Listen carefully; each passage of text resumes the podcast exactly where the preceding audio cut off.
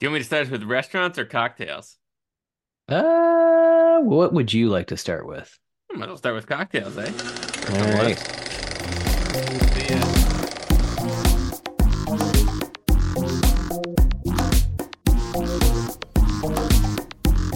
The New Brunswick Archaeology Podcast, featuring your hosts, Gabe welcome back to the New Brunswick Archaeology Podcast. I'm Gabe Hrynick, and I am in Manchester, New Hampshire, as I am sometimes. But like I am every fortnight, I'm joined by Ken Holyoke, and Ken is in Lethbridge, Alberta. How are you, Ken? I am very well. But, uh, we are. I submitted my grades today. Um, boy. I have a I have a seasonal cocktail in front of me, and uh, yeah, I think uh, it's good. Um, That's we, great. We we've uh, we've gone through a bit of a plague in our house this week, but uh, got it out before Christmas, which is good. That is good. I mean, it, it's sort of one of those things like getting sick before something can be a little comforting sometimes, right? Because you sort of say, well, I, I've already had the illness, so assuming this clears up in time for uh, in time for Christmas, everything's fine. Exactly, exactly. And, and sort of got, uh, inoculated. yeah, and your you know your your uh, immune system's working on overload. So It's true. And so the listener can't see this, but the when Ken said he's a seasonal cocktail, he rolled in, and this is a a chalice of something brown. It's got a I, I believe a cinnamon stick in that, Ken. mm, And does. um and and you told me it's a um a cider margarita. What Yeah. um would you care to share for the listener the recipe for that? uh, that is two ounces of tequila, half an ounce of lime, half an ounce of Cointreau, and I put three ounces of cider in it. Um, uh, and and it calls for a little bit of maple syrup in there. So if you like it a little bit sweeter, you could add that. I did not. I kind of like the tart tartness, but I put the Okay. maple syrup around the rim for the salt, so you get a little bit of that sweetness. Well, that's um, when you great. Drink it. Yeah. And for the American Shaken, listener, shaken um, vigorously. That's uh, Oh, excellent. Yeah, yeah. and so for the American listener, an ounce is uh, about equal to a cup.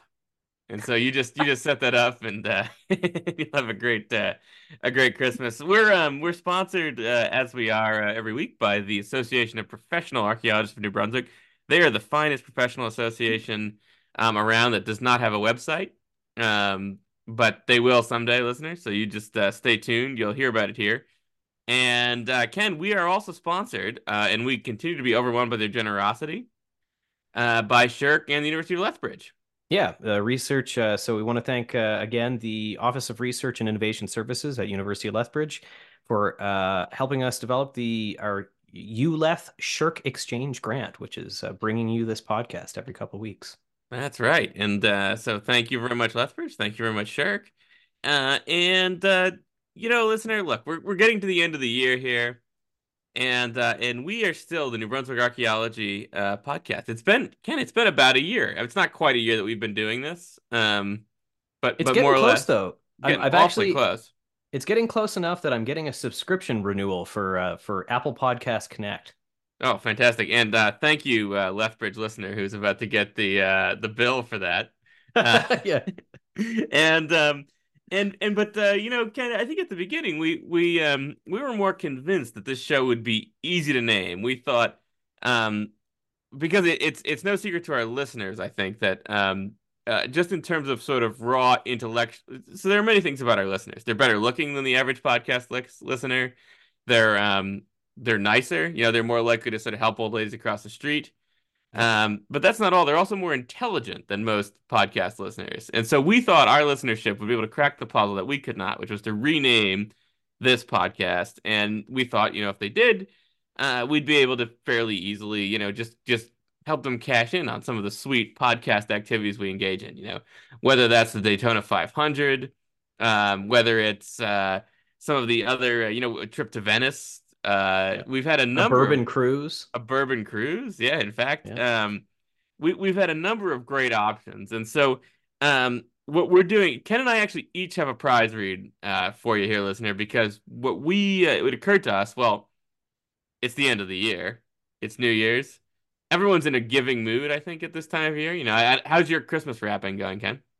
I I am done actually. Oh my gosh, really? Yeah. Yeah, legitimately. Like I, I think I wrapped the last gift last night. Well, eh, there's one gift for my daughter that we that will that we have to wrap uh, uh probably sometime in the next couple days. But uh, but yeah, it's pretty much done.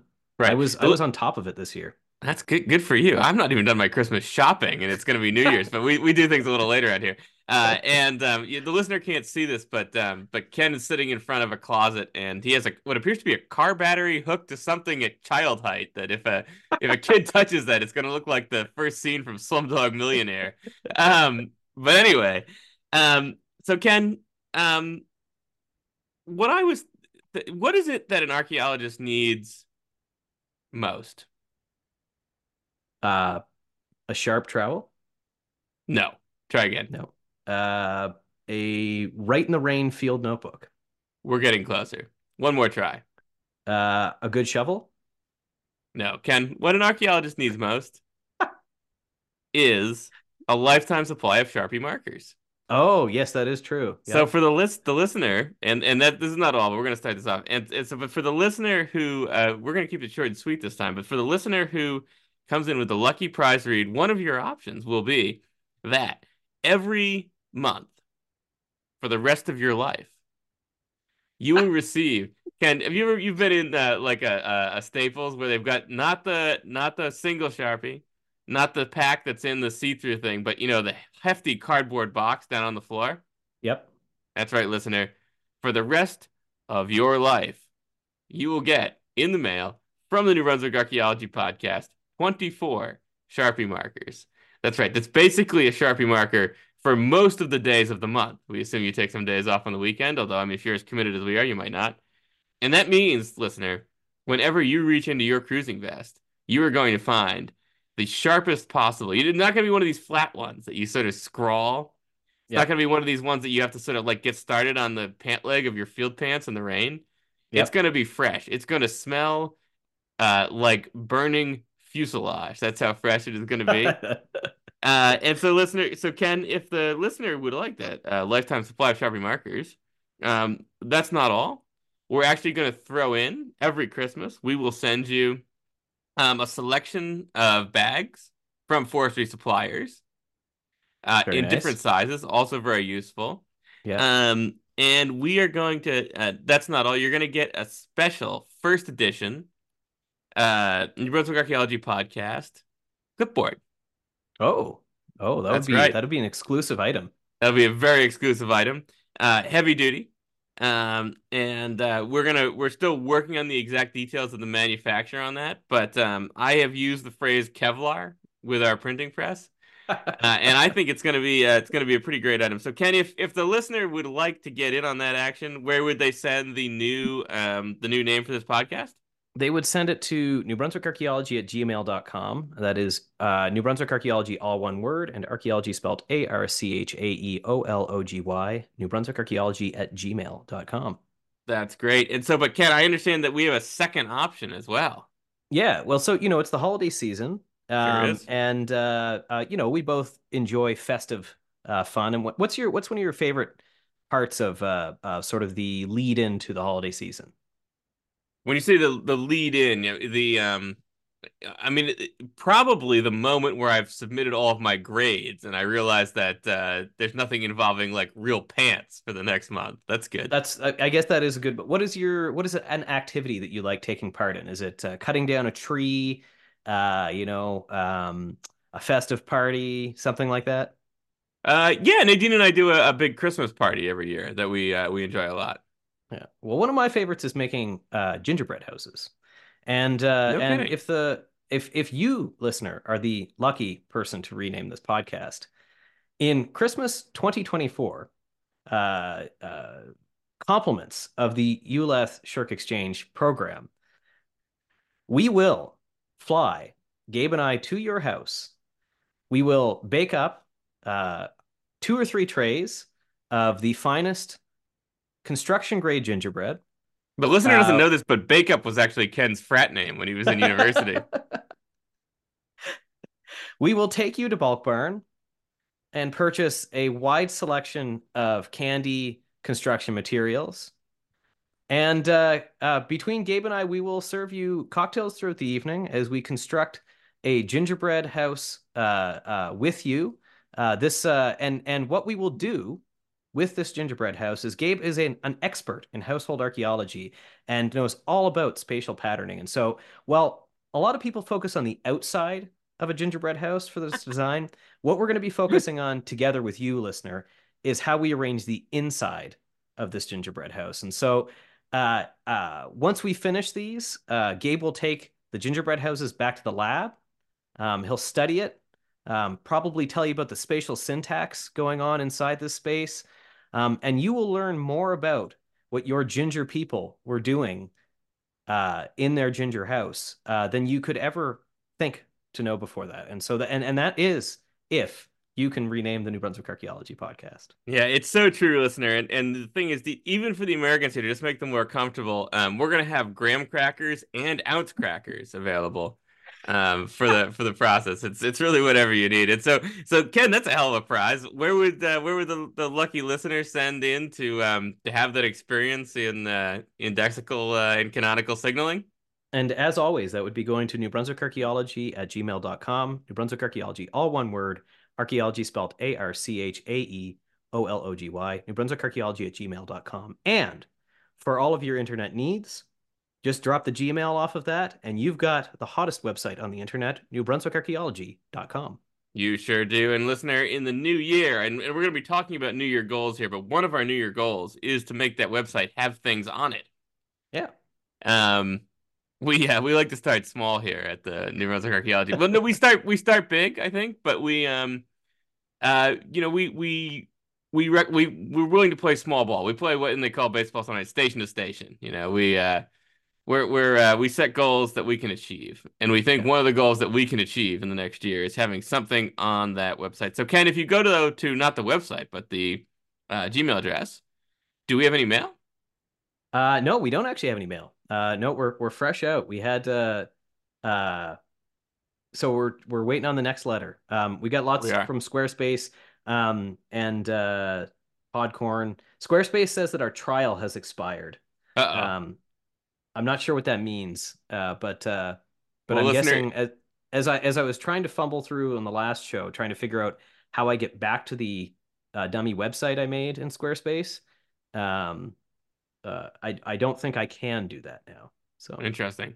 Well, listener, if if uh, if you're one of our many listeners from the Balvenie Scotch Company and you would like to help pay for our uh, Squarespace subscription, uh, you just write your credit card number on the box of a, outside of a bottle of Balvenie Scotch, and you just mail it to us, and we'll make sure that you're you're thanked appropriately here on the next episode. So, um, Ken, since we're talking a little bit about the the podcast, I think one uh, we we made the point here. We're not quite a year in, but um, we thought it might be uh, interesting to share with the listeners some stats. We've enjoyed getting these. Um, I think they're called Spotify Wraps. Is this the thing where? Um, yeah, yeah. The I don't use you use do you use Spotify?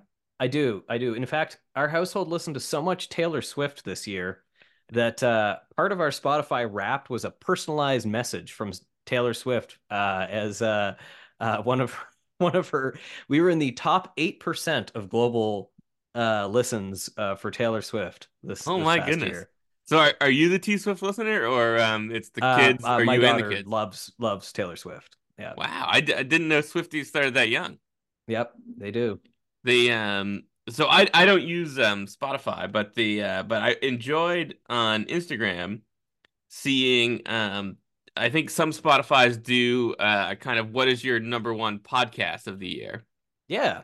And and we had some listeners who uh, messaged us on Instagram with theirs, and uh, we really appreciated that. But I thought it would be nice to share some of our own uh, stats with the listeners. Um, yeah, that'll, a little I've confusing. Some down myself, actually. Fantastic, and this is going to be a little confusing, listener, because the numbers don't line up perfectly. Because the way that your podcast um, numbers are calculated, because we appear on different platforms, there's apparently a lot of inference that's involved in this process.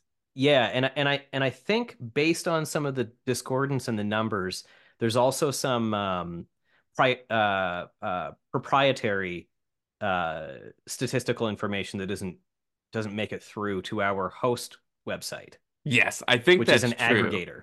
Yeah, yeah. So correct me if I'm wrong on any of this, Ken, but I think that we've had about 25 episodes. That's correct. And our total number of listens is something like 5,000. Yeah, yeah, it's in that ballpark. On on on Apple Podcasts right now, we're sitting at 4850. Not bad. Um, and so that would probably be fairly accurate. I think on RSS we're somewhere around 45. Yeah, I'm seeing yeah, just shy of 45 on Yeah, RSS. and I and I haven't checked the Spotify stats, um, but on YouTube alone we have around 100 or so. So we're we're Mhm. at around 5,000, which is incredible. Like uh, Oh, know, absolutely. um, you know, we we have uh listeners are listening for 40 to 90 hours a month to the Mhm. podcast. Um, and and take a guess how many all-time hours of our podcast people have listened to. Oh, I didn't even see that stat. Uh, let me think. So, do you mean like cumulatively, like if you took every listener in every hour? Yeah. So, Ken, I'm I'm told that some of our listeners actually eh, prefer to enjoy this show while like falling asleep. You know, while, while sort of like you know relaxing with a glass of wine and a um a uh, a summer sausage sized blunt. Sometimes I think, but Yeah, they yeah. um, but uh, let's see here. So, 25 episodes at uh the three two hours sometimes i have no idea it'd be a lot It's so it's 662 hours just on Apple Podcasts. yeah Um, which I think is right. And it, that works out to almost 28 days of of streaming of the of the show. that's right listeners. is- by december of next year we could have reached noah flood levels of uh you know we, we could you could last the whole flood listening to the yeah. the podcast And and I think that I think I I think I've sorted this correctly in terms of the the all time. Uh that that's that's how it works out. Yeah. that's cool um our most popular episode continues to be our intro which i think is a little too x i don't think that was our best Um yeah, so it's it's the most listened to on RSS, but the most hours streamed on Apple um is actually our Paleo Indian episode, Clovis Folsom and Plano oh, oh my. By don't by almost 10 hours actually. that's really interesting Yeah. So so that's perhaps a topic we should return to yeah, yeah, I think so. Seems like Um, the the listener is into paleo content, so we'll keep that in mind, listener. Yep. And uh and uh what are we at for like the the subscriber numbers on RSS? Uh, somewhere between forty and fifty. Yeah. And and on Apple we have 70 followers. Okay. Um and we have 106 engaged listeners. That is and and I think and what that means is that there are 106 people that listen to at least 20 minutes of every episode. Um which is incredibly impressive. So that really is. We appreciate it. I mean, the um, and I, I think Ken, when we started this, um, well, I mean, we, there's no need to make this a secret. This is much. This is doing much better than we thought it would. it is. Yeah. I, I, I and, and when I say impressive, I mean like like I'm I'm kind of blown away that um you listener have have taken the time to listen to us. Like I it is yeah. Um you know, I like I don't think either of us are known for our sort of our creative pursuits. Um No. and and this is sort of both creative and academic, but um it is it is, you know, there um it's humbling in some ways to kind of just be have people tune in because they they enjoy hearing the podcast and learning and that and uh and and Oh, know, I haven't found it humbling at all. It's just pouring coal into the furnace of my ego. Yeah. I'm slowly, you know, turning into a uh, an influencer here. yeah yeah exactly, exactly. I could be T Swift by this time next year.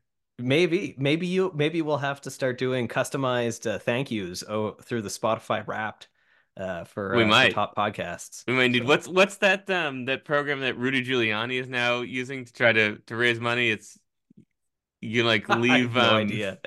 But it's like you can you leave like a message. It's called Cameo, I think. You leave some sort of okay, message. yeah, Is that what yeah, it's called? Yeah, yeah. Celebrities like record short videos for you. Yeah. Yeah. Yeah. Yeah. Yeah, They we could uh, start a cameo account, although I I, I think we might be quiet. But, uh, it might it might be a slow Cameo account, but uh yeah. I tell you what, listener, if you've got any Cameo needs, we'll handle those gratis on the front end here. yeah. It's also it's also a visual media cameo, and and thus far we are we are solely audio uh, podcast. Even on YouTube, we we don't we don't include the videos on YouTube. It's just uh, It's just the audio stream. Yeah, yeah, no, yeah. I mean, look, look, listener, if you've been if you've been slightly turned off by my lispy New England accent, just wait till you see my receding hairline. So, yeah, we've done this strategically. Um, okay, so do we have any other um interesting data to share with the listener about uh, about the podcast? This is sort of a state um, of the um, podcast episode we're sharing with the listener. So, know, the archaeology content will be a little minimal on this, but we just wanted to kind of catch you up on where we are um, and and share a little holiday cheer. Yeah, yeah, I think uh no, it's it's been um it's it's kind of neat to see uh our our reach grow. Um this has kind of continued been sort of a slow steady trend through the year um that we've picked up people as we've gone along and and uh and appreciate you whenever you know you're talking about your new podcast if you want to share about the show we're happy to have new listeners all the time and and based on the number of time people number of times people have listened to the first episode I'm I'm guessing that there are people coming on and listening to the first for the first time. Um, you know, as you as as Gabe pointed out, that might not be the best place to start with the show. Yeah. unfortunately. yeah, we should. It's too bad we kind of can't rethink that slightly. I don't. I don't know that we were at our best, but yeah, yeah. I guess we could. uh We could retcon it, you know, and do a, uh, uh, you know, do a, uh, just a re-release or something. That uh, yeah, called I, I... uh, um, remake. Yeah. Yeah, this, this, is like how um is it the the Beatles uh, song Eleanor Rigby that in the initial um pressing it had uh I can't remember if it's the left or the right speaker just disappears for 2 seconds. But no nobody noticed in mono, you know. yeah. I, I was more thinking of like the, you know, the three different Spider-Mans in the last 15 years. Yeah, well, see, I didn't watch any of them, so the oh, okay, well, there you go. the uh, and and one thing I just wanted to share with, or I guess say, is that um, we uh really appreciate that it's. Uh, I had a thrill this um this year, which was meeting someone who I hadn't met before, and we're now friends, but um, who listened to the podcast before I I met them. Yeah, that is and really that cool. Was really cool, yeah. And so, um, yeah. I mean, they'll they'll know who they are. Um, but but uh, that was a lot of fun. So thanks. I think I think the closest thing I had to that was the T, uh, the TSA agent that was thrilled that he had met somebody who's who was making a podcast. the uh, yeah, he's, the, the uh, hopefully we inspired him. He's now running a podcast called Cavity Search. Like... yeah, yeah, yeah, behind the glove. Exactly. Okay, so that's um, some exciting uh, data yep. for our listener. Um, but Ken, uh, what was the uh, you did some some archives work. What was your favorite artifact this year? Uh, yeah, so I jotted down a couple things actually, and and uh, and the listener can't see this, but I'm going to show these to Gabe because I actually don't know if you've seen this one. Maybe not. Um, so I just actually finished um, working on uh, analyzing a couple of sites from the oh, middle cool. of Wolastoq, so along the Tobique River. Um, and the is that the, incised, Ken? It is, yeah. So this is a groundstone object. So this is uh, basically a polished, uh, a slate stone. Um, so this is a sedimentary rock, um, heavy, uh, almost sort of sub subrectangular to oval in shape, um, and it's been ground down uh, to sort of polished on almost straight sides with very flat surfaces on either side. It's a kind of a narrow um, uh, rock, but uh, uh on the sides of it um, are a number of striations, which are sort of engravings that indicate it was probably used as some kind of abrasive stone or maybe a sharpening stone. Um, but on the the faces of it, so um, what we would call the obverse and the reverse side. So these are the sort of the widest flat part of the of the the stone, there is actually an incised design of a zigzag line, which is actually really fascinating mm. because um, uh, incised stones are actually very uncommon in the Maritimes. Um, and this would be probably the first one I've ever seen from an archaeological collection in New Brunswick. Although I think you've seen some from the Quoddy region, have you not? Yeah, the, there's the Holt's Point pebbles, which yeah. um, have incisions. I mean, those incisions remind me actually though of the uh, maritime archaic uh, bayonets from Cow Point. They've got that yeah. zigzag. Um, so how old would that be? That's from the site up near um, uh, Grand Falls, right? Uh, up on the Tobique River. Um, uh, and so this site, uh, not entirely sure on the date, but based on the ceramics, is probably somewhere between probably about 2000 to 1500 years ago. Um, although some of the ceramics indicate it may be more recent than that. That's very Um, cool. and uh, um, uh, probably be gonna gonna be getting dates back from it sometime in in 2024. So we'll Very find cool. out. Um, keep the uh, listener in the loop there on the yeah, publication for that, yeah, and and Yeah. and at some point in the next, probably in the next year, I'll be uh, publishing some of this data. So I had a Good. great student who helped me out this fall at the university. She was doing, she's a senior undergraduate student who helped me in the lab. Um, did this as part of her independent study. Um, so she and I were working in the lab on this site. So this is the CGDT2 site, Everett, um, uh, from the uh, from the, and it's across from a, a sort of more famous site called the Dead Man's Pool, uh, Yeah. which is sort of a transitional, archaic, early woodland site that uh, David Sanger has published on. But this one was also excavated by Sanger in the 19 late 1960s, uh, but has never been published on. So Okay, I was um, gonna say it's not in the literature at all, is it? No, uh, so Adrian Burke talks about it um, because he references the ceramics that were recovered there um, Okay. in his dissertation, um, and I think he looked at the collection, but I don't think he did any in-depth analysis on it. Um, so, for example, like the flakes have never been independently measured, um, and so Oh, they were just interesting. bulk in, in flake lots. Yeah. Uh, so that's one of the things we did. Um, and and I think the uh, pretty close second to that, or or right around, would be um, you and I had, and this might be on your list. Um, uh, uh, Gabe and Trevor Dow and I uh, had the opportunity to um, work with the Bailey Indian Artifact Collection, which Yep. is held by the UNB Special Archives and um, or Archives and Special Collections. Um, and there's some really incredibly unique stuff in that collection. Absolutely. And and among them is this uh, uh, glass or or quartz bead, rose Yeah. quartz bead that is um, a real enigma. Yeah. um, uh, The listener sort of- can't see me crossing this off my list, but the yeah, uh, yeah, well, yeah. I, I assume this would be on your list, and then Yeah. also that uh, the groundstone frog that was in that collection. Yeah, so I specifically remember the frog because we were there with WNNB, and uh, a couple of folks from WNNB uh, said, "So, like, what would be like this?" And I was like, "Uh, nothing. I, Yeah, it's like one of one, I think. you yeah, know, I, like I haven't seen anything that even looks like it." Yeah, yeah, like Dave. So Dave Black last week, or on the last episode, talked about um this pop-eyed birdstone, right? That it was that you know it's one of it's it's possibly one of one in New Brunswick, and and there are a number of things in that Bailey collection that I think really are one of one. you Yeah. know? Um. Yeah, it's it's a cool collection, and I think we're gonna be um, what we're hoping to work more on that here in the new year. So that'll be Yeah, exciting. yeah. Continue Yeah. the research on that, and and uh, and share that with the listener as well. So Yeah, absolutely, and and that's been a fun project. Um, has.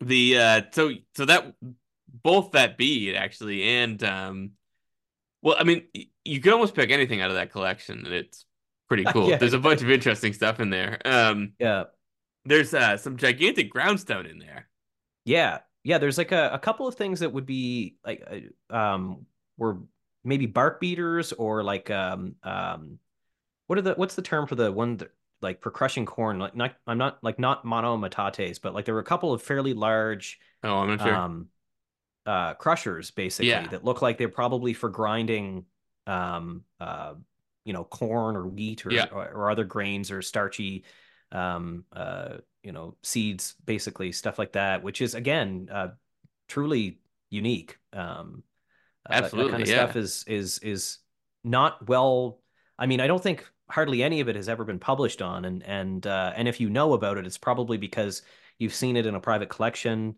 Yeah. um uh or or you know on a tour of arc services at the collection at some point you know right yeah yeah the um you know and actually one of the things i was glad that we um we got in this season was talking with uh bonnie Pitblado and dave black just about the importance of uh collectors and working with collectors. So um that that relates to that. But no i so the um in addition to that my artifact of the year w- was going to be um not an artifact i thought i would sort of cheat and do a feature. But as ken alluded to Oh, at the yeah. beginning the uh you know I've, i'm i'm into architecture and it's it's um well, I, I so personally had an ex, a kind of exciting thing uh this I guess this year and in, the last which is that I finished a um uh certificate pro a graduate certificate program in historical architecture, basically historic preservation through the Boston Very Architectural cool. College, which I enjoyed.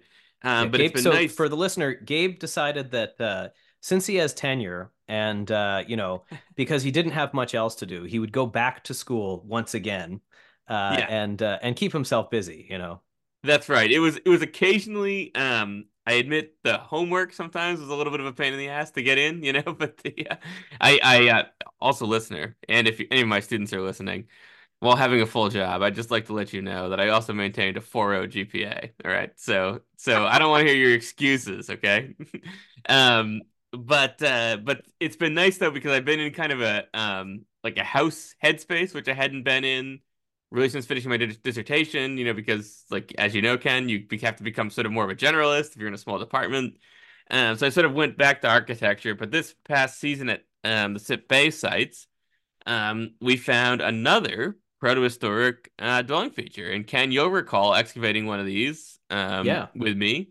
They're very shallow. They were um, we did one in Nova Scotia.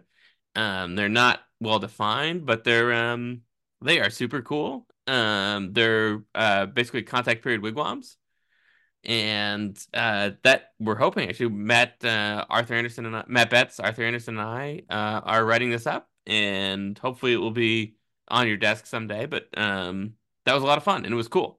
And you know, cool. it, it even had the anvil stone. You may remember at ALDF 24, there was that anvil Yeah, stone that yeah. appeared to be reused through time for um, uh, fracturing uh, green mammal bone to get marrow out of, and, uh, and that was cool. yeah, yeah. So, so for the listener, there are um, there's a, a site that uh, Gabe and Matt excavated in coastal Nova Scotia. That the this anvil stone. So there was a fairly Well, Ken prominent- excavated it too. Ken Ken was actively excavating. yeah, I was there for some of it. Yeah, and uh, um, there was a fairly large, um, kind of pointed rock, basically, kind of in the middle of the feature that uh, was a key architectural feature in several different reoccupations of this site. Um, but that you guys, but we've also found, you guys have also found anvil stones in wigwams in uh, in that were not sort of these sort of central features, but were certainly a functional part of the household in that Yeah. like uh at the at ALDF 24 the uh, uh there was an anvil stone with which had all that spirally fractured um uh caribou bone around Yeah. basically And right? this So is was- similar to the ALDF 24 uh, feature, basically. yeah yeah and Uh, so these are super cool. basically rocks that were used um you know like natural um I don't think so these were manuports the ones at ALDF 24 at least wasn't um Yeah, it's a little hard to tell, uh, you know, but um, I suspect they're mostly, you know, just just nearby rocks that somebody kind of tilts up and says, "Oh, that'll work." Yeah, yeah. So a manuport is basically a an unmodified rock that gets brought into an archaeological site, um, and might be used for something like, for example, a an anvil to either break rocks on or break bone on or something like that. Yeah. And and in this Not to be confused with the popular dating website. is there a dating website called Anvil? No, Manuport. Oh, is no, there there isn't. is No, I made that up. I was gonna say, is the Anvil dating site? Is this for like Wile E. Coyote or something like that? Like, uh, yes, yes, it is. Yeah, only The, uh. What's that? Only only Roadrunners allowed. Yeah, That's, yeah, uh, exactly. Um, but no, I would say that was sort of my my artifact of the year. That's very cool. Yeah, I I look forward to seeing that stuff. It uh, um, I it's been uh, uh it's been fun getting updates from you guys. I, I will admit though, it's uh, I'm a bit envious that I haven't uh, you know I haven't had a chance to come out and see see Sipp Bay yet. So hopefully I'll get out uh, if you guys are out this summer, be able to We- visit. We're, yeah, we're probably not at Sipp Bay this summer, unfortunately. We're um we're in between grants, so we're we're tying up loose ends and and uh, going to be down in southern Maine for a bit, but uh, Nice. but but we will be back. Um, Yeah. so Ken, there's um, I think we bo- we both commented um a number of times as we were working on our hit pieces that it seems like it's been an extraordinarily good year. I mean, maybe the the best year in a long time for um Maine Maritime Publications. Yeah, yeah, incredibly productive. It seemed like we didn't really have to go very far down the well to find another paper. Um, you know, uh, uh, uh, the co-host Dr. Hrynick uh, had his name on on many contributions this year, which is pretty impressive. I, I think this was an incredibly prolific year for you. Uh, and Well, and the you, various Ken. sort of projects that you, and you should be very proud of that. That was, you know, it's a, um, I, I was kind of blown away by how, uh, um, uh, how many times we were able to bring bring up your work and and I have one of your papers actually is one of the ones that uh, that uh, I quite like this year. Let's generous. Um, But but Ken, I'm, I'm going to let you in on a little secret is that, um, do you know, something happens once you're done writing your dissertation, which is that you can write other things. yeah, yeah, imagine And, that, eh? and in addition uh, to, to having written your dissertation, you can also just turn your dissertation into publications. yes, So yeah, you imagine what you've done by writing your dissertation is, um, you know, like sometimes when you're when you're pondering what to do for dinner, and you find yourself in the grocery store and you smell that sweet, sweet rotisserie chicken, yep, and you think to yourself, that could be dinner for a week. it could be. That's what your thesis is, right? I mean, you're gonna have chicken salad, you're gonna have chicken, you're gonna have um, uh, maybe you're gonna throw that on a Caesar salad later. Yep. Um, you know, so I I like to I like to portion it out, chop up the pieces, wrap them up into small bundles so that uh, you've got easy to grab uh, pre-cooked chicken that you can take out of the freezer, throw on a salad. There you go. So so really what's happened is I've just reached the stock and demi-glaze phase of my thesis. You'll be there. You'll be there shortly. But I appreciate the shout out. Thank you. Yeah. Um, but yeah, no, I, I mean, a number of our uh, colleagues uh, published, and and so um, I I actually drew on a couple. So this is this is the paper of the year segment that we're going to be talking about here, and and uh, I led off with artifact of the year. So I'd like to we're going to go to Gabe first for his his paper of the year, um, and maybe uh, I have a top three. Um, I also have a book that I'm reading that is not new, but that I'm thoroughly enjoying that I'll talk about as well. Oh, interesting. I'm excited to hear about this uh this book. Um and I li listener will not be surprised. I think I've said a lot of enthusiastic things about um about the papers that we've had um you know on the on the program this year.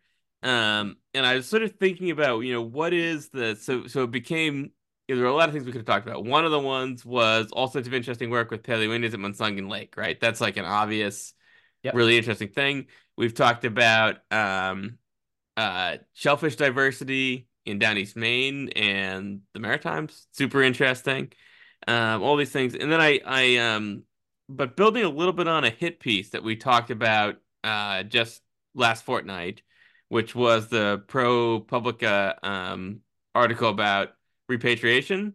Yep. Um, where I where I landed was the uh, Ryan Wheeler and Bonnie Newsom uh, article in the Archaeological Reports of the American Anthropological Association, Sacred Places and Contested Spaces in Maine: The Long Shadow of Colonial Science in the Light of Repatriation. The reason I picked that article was that I think um, I was reminded of um, when I was an undergraduate. The late Brian Robinson used to do a talk called "Pre-NAGPRA Baby."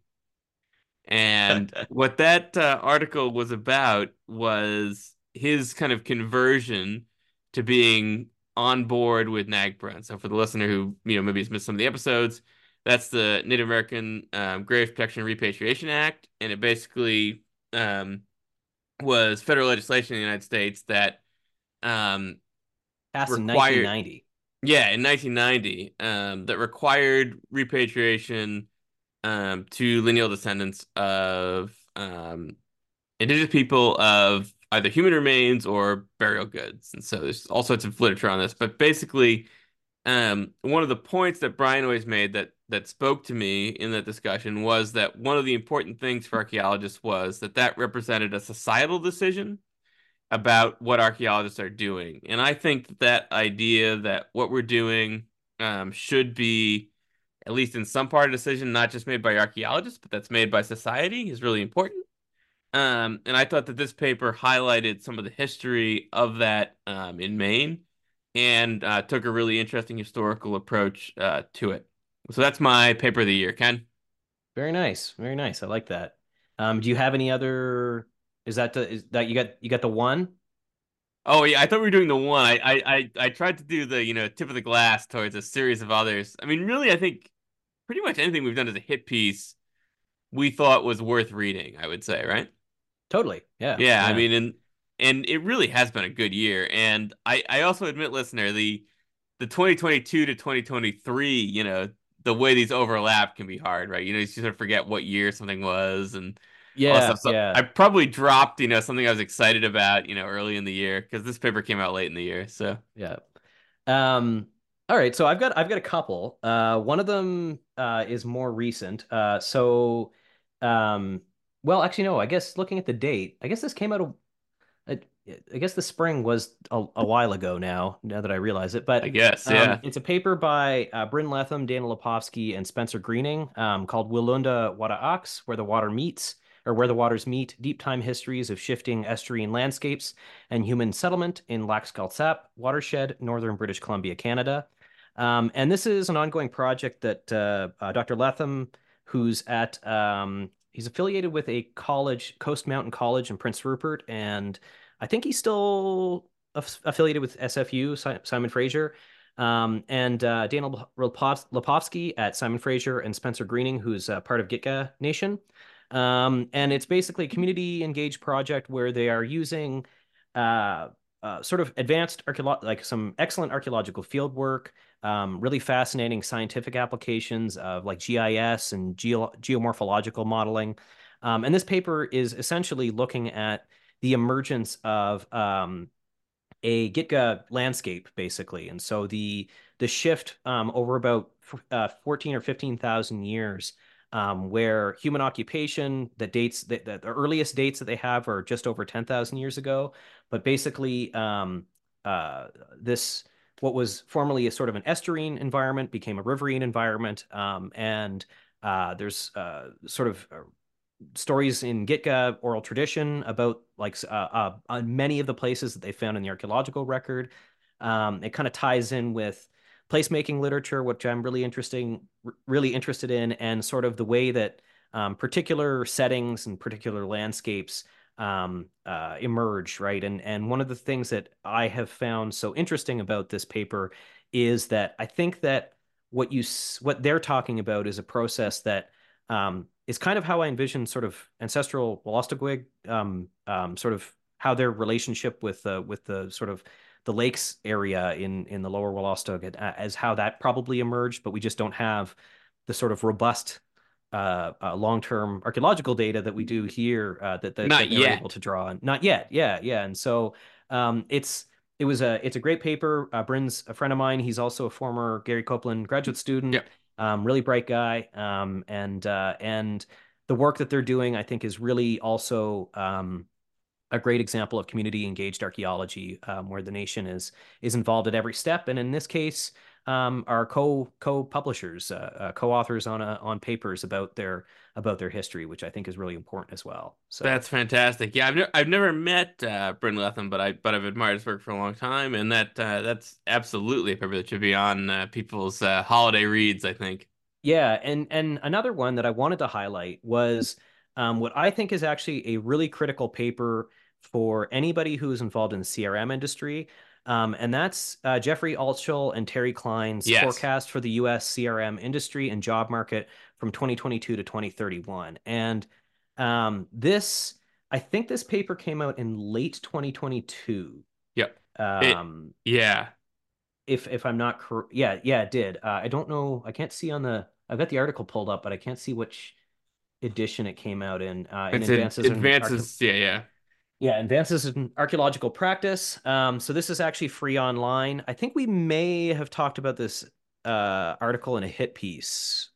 Um, uh, we may have. I, I think we probably did, and if not, um, we're planning to have a kind of CRM themed show. I think in the new year, and this the topic will certainly come up.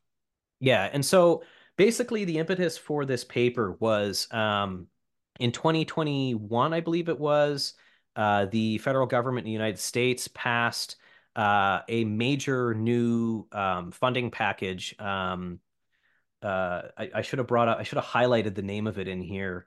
Um, is the the green energy? Uh, yeah. What was it called? Um, I can't remember. It, uh, it was Biden's big like you know job creation. Oh, not Build Act. Back Better. Was it Build Back Better? No, it was uh it was the transportation infrastructure bill. That's what it was. The okay. infrastructure spending bill.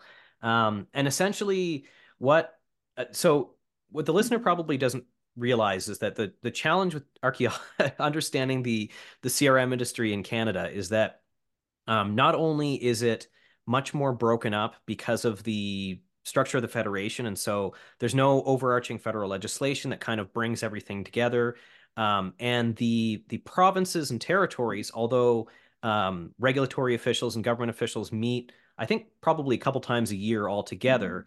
Um, there's not so much sort of uh, the same kind of integration with uh, um, at the in the way that it's handled in the states because of the federal legislation there, which is called the um, the uh, uh, National Historic Preservation Act. Um, section 106, basically. Section 106 um, yeah. Is, is, yeah is the heritage uh, part of that. But the other thing that goes along with that is so although we, we've got a little bit more disaggregated CRM industry in general, we also mm-hmm. don't collect labor market uh, statistics in Canada in the same way that it's done in the States. And so in the United States, you can actually look up on federal government websites and state websites archaeology as profession in their labor market data. Um, and it's not that kind of data is not collected in Canada in the same way. Um, and we're we're actually lumped in with um, I think it's called like professional and technical services or something like that. Um, yeah, so I much... looked this up recently, and I I it's it's not you can't sort it out the same way. No, you can't sort it out the same way. The the you you would never be able to parse out sort of the dollar figures that they're able to in the states. But essentially, what Altschul and Klein were basic what they did is they looked at the labor market information. They looked at kind of the uh, the industry as they calculated based on I think it was basically labor market uh, trends. Mm-hmm. They looked at the number of permanent positions, the number of uh, part-time positions and they figured out basically wages and things like that then they also looked at the number of graduate programs and and who is graduating and essentially what they calculated was that over the course of this the the duration of this infrastructure bill which is expected to last for over 10 years so from 2021 fiscal to 2031 fiscal um, the the drive for crm was going to create something around um, between two and three thousand job shortages of like permit holding, so like senior level archaeologists mm-hmm. in the mm-hmm. United States, um, which means that if you have your short 3,000 CRM professionals, um, there are anywhere from 3,000 to, you know, extrapolate how many projects one person takes on in the course of a year. Yeah. How many projects are going to be slowed um, and and how how much archaeology is either not going to be done or can't be done um, uh, in response to development, yeah. uh, basically. And so um, it's it's a real challenge. And talking with colleagues across Canada over the last few months, um, this is the same thing is happening in Canada. Okay, I was going to ask you that. Yeah it, the same kind of pressures are coming up. Um, you're talking to business owners. Um, well, we talked to Daryl the other day. Yeah, exactly. How, yeah, yeah. You know, um, we have colleagues working in the Maritimes. Um, I know there's folks here in Alberta. I've heard about BC. Um, I know in Southern Ontario, this has been the case for a few years now.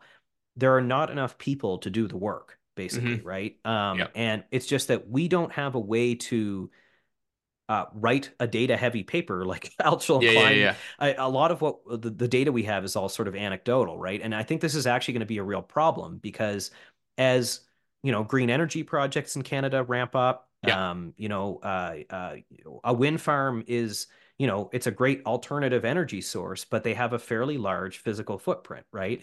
Which means a lot of archaeology work yeah. happening. Um, you know, there won't be as many pipelines. There may not be any major pipeline projects moving forward, but there are going to be a significant number of um, major infrastructure projects related to greening the economy um, and to upgrading basic infrastructure. You know, things like they're probably going to start building rail lines again at some point. You know, that kind of stuff. Like, and and these these big projects um, require archaeologists because the process that we have, and I think that we are really um, at a um, we're at a disadvantage in Canada by not being able to draw on data like this, basically, and not be able to produce this kind of um, report. So I would encourage everybody who is interested in the CRM industry to read this article.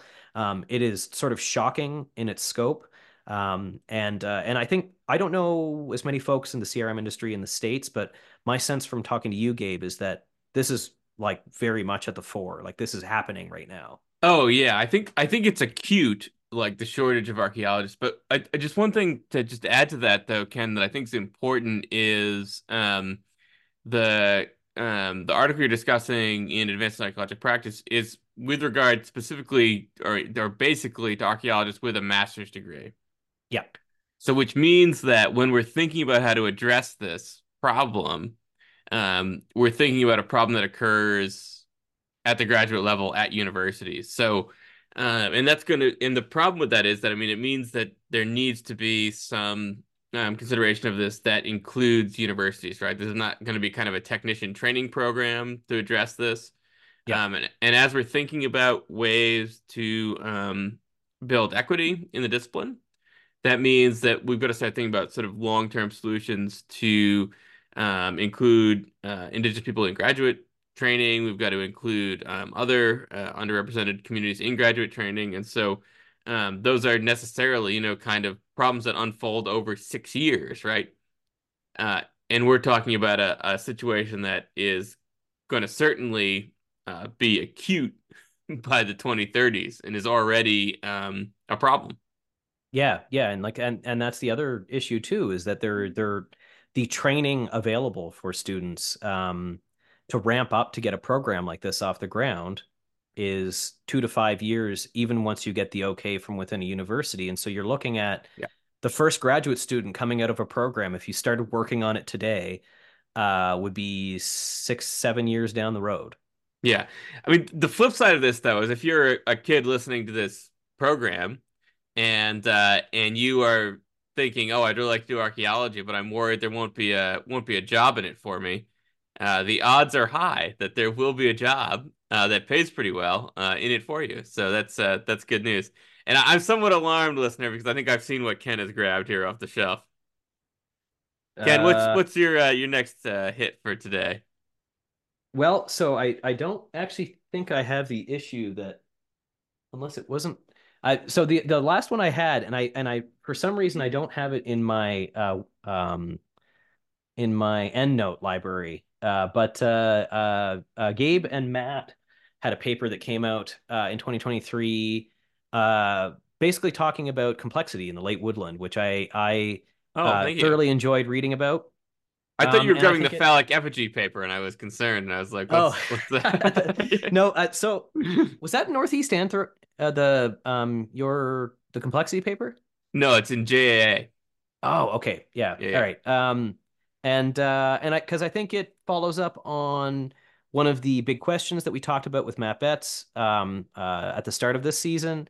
Um, and it opens up a new way to talk about regional archaeology in the Maritimes, and I think it positions um, uh, positions future research around big questions in anthropology and archaeology that I think the region is really um, is prepared to start engaging with, and um, and that I think as regional researchers, we are all now sort of challenged to think bigger um, about uh, about these questions. So Well- um, and the implications of that. So Well, uh, thank you, that was- Ken. that was number three. No, I, I really appreciate that. The listener, if they read that paper, which is very long, um, will notice that Ken is cited extensively uh, through it, particularly with regard to lithic material sourcing. So we that was a fun paper to write because it was um, we we it, it sort of didn't it involved some of our own field work, but it was it was a lot of literature review of uh, lots of good archaeologists like Ken and a whole bunch of other people. So thanks, Ken. Yeah. Um, well, Ken, um, we should pause for a moment so we can re-up our drinks. Yep. Oh, I should Uh, share my my book, Yeah. the, the the book that I'm reading. I'll, I'll do that, and then we'll then we'll go for a pause. Oh, sounds good. Okay. So do we do the like three, two, one, and then jump in? Yeah. So Ken, you you uh, sorry, three, two, one. Uh, Ken, you're also reading a book. Yeah, so uh, I'll I'll wrap up with this one. Uh, this came on the rep recommendation for Gabe. I'm teaching a course in the winter called Contacts, um, or Archaeology of Contacts, which is going to be um, about the archaeology, sort of the early um, uh, European contact in North America, but also sort of some historic archaeology and some practical stuff. But um, you had recommended a book called A Cold Welcome. Yes. Uh, Great book. A Cold Welcome: The Little Ice Age and Europe's Encounter with North America. Um, and I've been reading that over the last uh, couple weeks and uh, really enjoying it. It's uh, it's um, what's the it's historical ecology? Is that what the um or Is yeah. yeah. Um, and uh, basically the the premise is that um, it's talking about the impact of climatic events on early European settlement in North America and, and sort of this sort of it's interesting because I'm in a geography department and it is Yeah. very geographical. Um, uh, and Yeah. uh, uh, and so it's been interesting to read about that.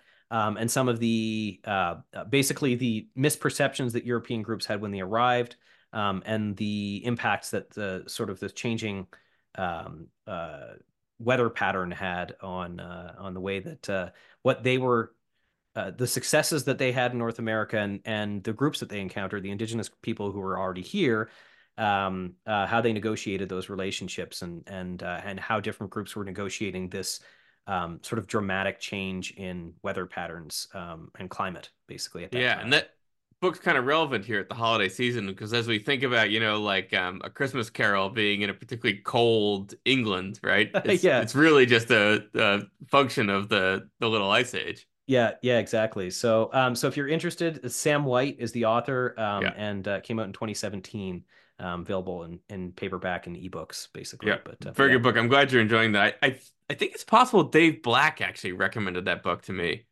Oh yeah. Um, Okay, cool. I I, can think see so. this very being very much up his up his alley. So Yeah, absolutely. No, it's it's a good book, and it's um, and uh, if we have any historians in the audience, they might enjoy it as well. yeah. So Good. so yeah, that's that's a that's a wrap on the uh, the papers of the year. So Ken, it's it's no secret uh, to the listener that that we often like to have this podcast with a with an ice cold glass of Courvoisier in front of us. But uh, you know, around the holidays, I think sometimes nice to mix it up a little bit and try something different. Do you have any uh, any big uh, cocktail recipes you'd like to recommend to our listeners for the holidays? Um. Well, actually, the uh, so I think I've already me- recommended one. The uh, that uh, that cider margarita was quite tasty. Yeah, you you look quite Um, pleased. I uh and and on the cider note, so I think actually one of my favorite sort of seasonal cocktails I've talked about on the show before is a is a Great Northern, which is Mhm. basically uh hot apple cider uh mulled. So you add um whole allspice, uh whole cloves, um and a couple of cinnamon sticks, bring it to a boil, let it kind of rest and let the flavors get in there and then um two shots of bourbon uh and uh pour the hot apple cider over top of that, and and that is just a a lovely kind of warming inside out drink. Um, Yes, sir. Am I yeah, right that so- the first time we had those uh, might have been at an ESAF meeting in South Portland? uh, you might be correct. I think it was you, me, uh, Jesse, maybe Mike Rooney at a restaurant called Local Sprouts. Yeah, that mi- maybe that was what it was. I think it was. Uh, that restaurant is no more, unfortunately, because it was a great restaurant. But uh, Oh. yeah, that's a shame. Yeah. Yeah. So uh, so we've got the Great Northern, or the or this is it called a cider margarita? What are you sipping now? Is it a Chardonnay? Oh, this is um, uh, it's a single malt. Um, Oh, good. It's a very pale single malt, isn't it? yeah. So this is the new Ardbeg. Um, uh, and what is it called? The Heavy Vapors. The Ardbeg Heavy Oh, Vapors. okay. It's incredibly clear. Um, Yeah. but it's it's really nice. It's smoky. Um, it's smoky but very mellow. Interesting. Um, Listener, that Ken said it's very clear, but but don't let him fool you. It's he definitely still has a half pint of it in front of him. so. cool. Well, th those are excellent options. My um, so the uh, my cocktail recipe actually is just one we've we've been exploring um recently here, which is a, a riff on the Vieux Carré. And so Yeah. the Yeah, you sent me this, and I I have I didn't even know what a Vieux Carré was. oh, so it's a classic Prohibition era cocktail from New Orleans with uh, Yeah. rye, cognac, vermouth, Benedictine. Um, but this the the riff on it basically is um, you've got your rye and your cognac. Uh, the, the listener might re- might recall that uh, that uh, Courvoisier is a cognac, and that's actually what I've been using in this. Um, and uh, and then you add uh, a little bit of um, actually banana liqueur. Um, and then you add uh, you, you use a, a couple of different um uh you basically take a like a, a green cardamom and you turn that into a simple syrup but you sort of simmer it in with the simple syrup uh and then also some cardamom bitters and you get yourself a uh, cardamom plus banana Vieux Carré and it's very good it's kind of spicy great for the great for the holidays Yeah, that sounds delicious. I I so the other one I was trying to find this. Um, uh, there was uh Instagram has has has decided that I like cocktails, and so it sends me the I wonder how that happened yeah uh, uh cocktail recipes, and it seems like the thing to do with a holiday cocktail is you just add cranberry juice to everything. Um, that's uh, essentially the the solution to how to make a holiday cocktail. But the, uh, the one that I I was interested in is the um uh it is a Cosmo uh French 75 and Cosmo mix. oh interesting Um, and so you do um why can't I see the recipe here? I never know how to work these things. Well, A well, Cosmo playing around this. I will say that the Cosmo, the Cosmo is actually an underrated drink. I think. I mean, gin, it- Cointreau, cranberry, lime, and uh, strain it, and then uh, put in a champagne flute and top it up with prosecco with a rosemary garnish. that sounds all right. Yeah, Um, you're so- you're doing a bit of a like five cocktails of Christmas, aren't you? yeah, that's kind of the plan. Um, was uh, uh, sort of probably starting on. So we'll cook the turkey on the 24th. Um, and so from the 24th, probably through. Oh, sorry, Ken. I have to interrupt you for a minute. When, when I do five cocktails of Christmas, I mean five cocktails on Christmas. But I guess I guess we're doing something different. But that's okay. It's a, I Go- think go we're gonna do a thematic cocktail of a day kind of thing. oh, I see. Okay. Yeah, yeah. That doesn't mean there's only one, but Oh, oh, I see. But you, you but we have we dance have with the one sufficient brought you. we have sufficient prosecco to ensure that each morning can start the right way. That's uh, Good, you're good. yeah. The uh, you, I mean, you can't drink all day if you don't start in the morning.